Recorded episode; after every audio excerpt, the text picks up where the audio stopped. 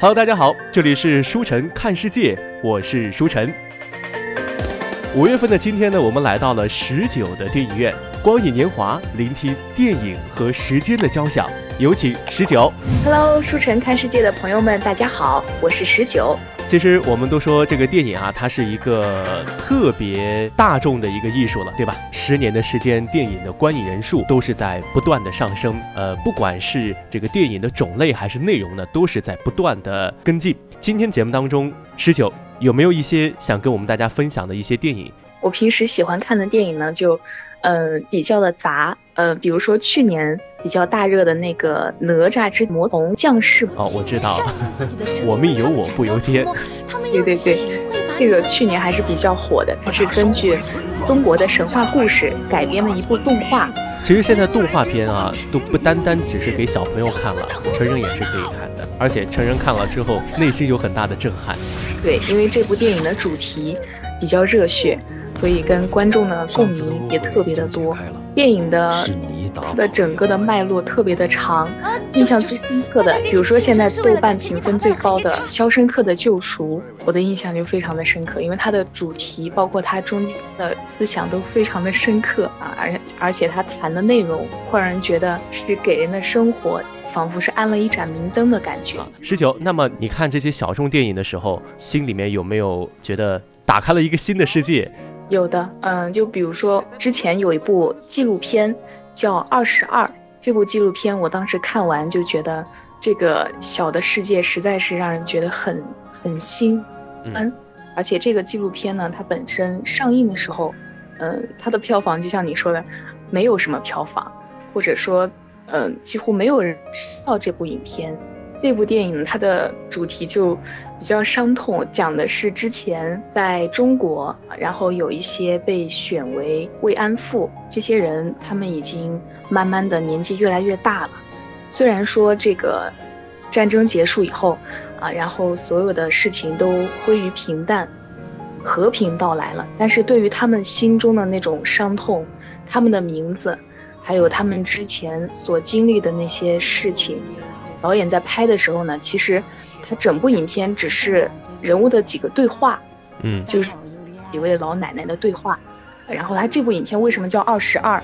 因为这些慰安妇们年纪越来越大了，每一年都会离开，所以他的就是他现在所有的慰安妇的数字有二十二位慰安妇。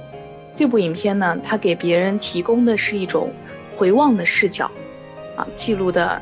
嗯，是一些比较伤痛的回忆。当时看完这部影片的时候，我就觉得，是它是值得被我们记住的。其实时间在里面起了一个很大的作用。我们去讲过去的事情，但是过去的事情似乎并不是那么好去讲。事件当时经历的人也好，事也好，都会随着时间它本身慢慢、慢、慢慢的淡化啊。它并不是说我们其中有很多的戏剧化的桥段。小众电影它同样是可以传达出一种非常深邃的情感的。十九，你在看这些小众电影的时候，你心里面有有没有一种感觉？别人都不来看，但是我来看了。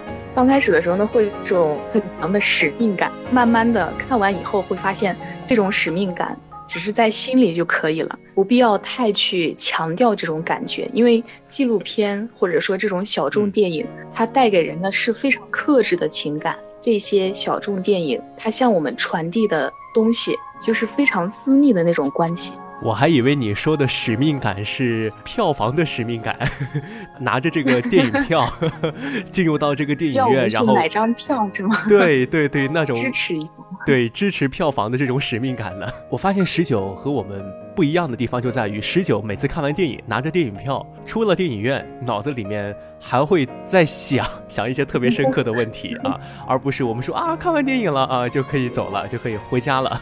我在电影院流的泪最多，我平常不是一个嗯会用眼泪来表达情绪的人。为什么会在电影院流泪最多呀？因为看电影的时候，我觉得。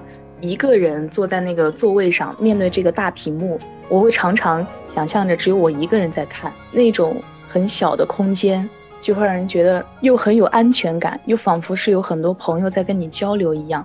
这部电影好像只是在演给我一个人看的，因为这种全神贯注的，所以会让我的思想情感，然后就会看到一些对对对对。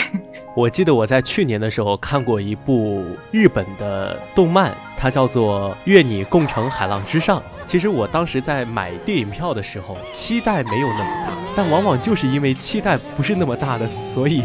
最后的惊喜特别大，我最后呢，我几乎是哭的已经是呃抽搐来形容都已经不错了，因为我在看完这个电影的时候，我基本上是根本就不想起来，因为我不敢去让那个门门外的大爷看到我泪流满面的样子，我觉得 太丑了，所以所以我在座位上缓了很久很久，直到整个电影院人都差不多走完了，然后这个时候我才起身走。哎，我觉得那个电影给我触动特别大，是我这段。时间这几年来哭的是最惨烈的一次。我觉得设计这个电影的人真的很有心思，他对于观众内心的把握，对吧？你在看我这个电影的时候，你的内心是什么样的？我都已经，我都已经把脉已经把到了。我觉得这样的电影真的是非常不错。好，节目最后呢，我们同样抛给十九三个问题啊。十九，你说了你看了这么多电影，哪部电影对你影响是最大的？来说说看。嗯，刚刚在跟舒晨聊天的时候，我突然想到了一部电影，这部电影叫《楚门的世界》。呃，这部电影可能是对我影响最大而且最远的一部电影，它可能比较俗，很多人都听过。这个电影的内容呢，就是一个，呃，一个电影当中的真人秀，而这个电影当中的真人秀的主角，他是从一出生就生活在镜头底下。他所生活的环境、交涉的朋友，全部都是影视当中的演员，都是假的。但是这一档真人秀，在全球两百多个国家，有那么多人在窥探他。这个节目就叫《楚门秀》，就是他这个《楚门秀》的内容，就是拍楚门从小到大的一档真人秀，所有人都是演员。这个电影当中呢，只有楚门他一个人在认真的活着。为什么会说对我的影响最大？因为有一段时间，我真的在怀疑，我会不会也生活在一个影视棚。他当中有一句话，我记得很久很久，就是我可能正受到被人的操纵。如果有这种感觉，好像会觉得一生都有一种身不由己的感觉。后来就又仔细的想了一想，然后我又觉得这个世界如果真的他正在欺骗你的话。你不能骗你自己。呃，像德国的社会学家普罗科普，他就把电影社会心理的功能做了分类，比如说有镜子论、操纵论和整合论。那么我想问的就是，你如何看待电影和社会之间的关系？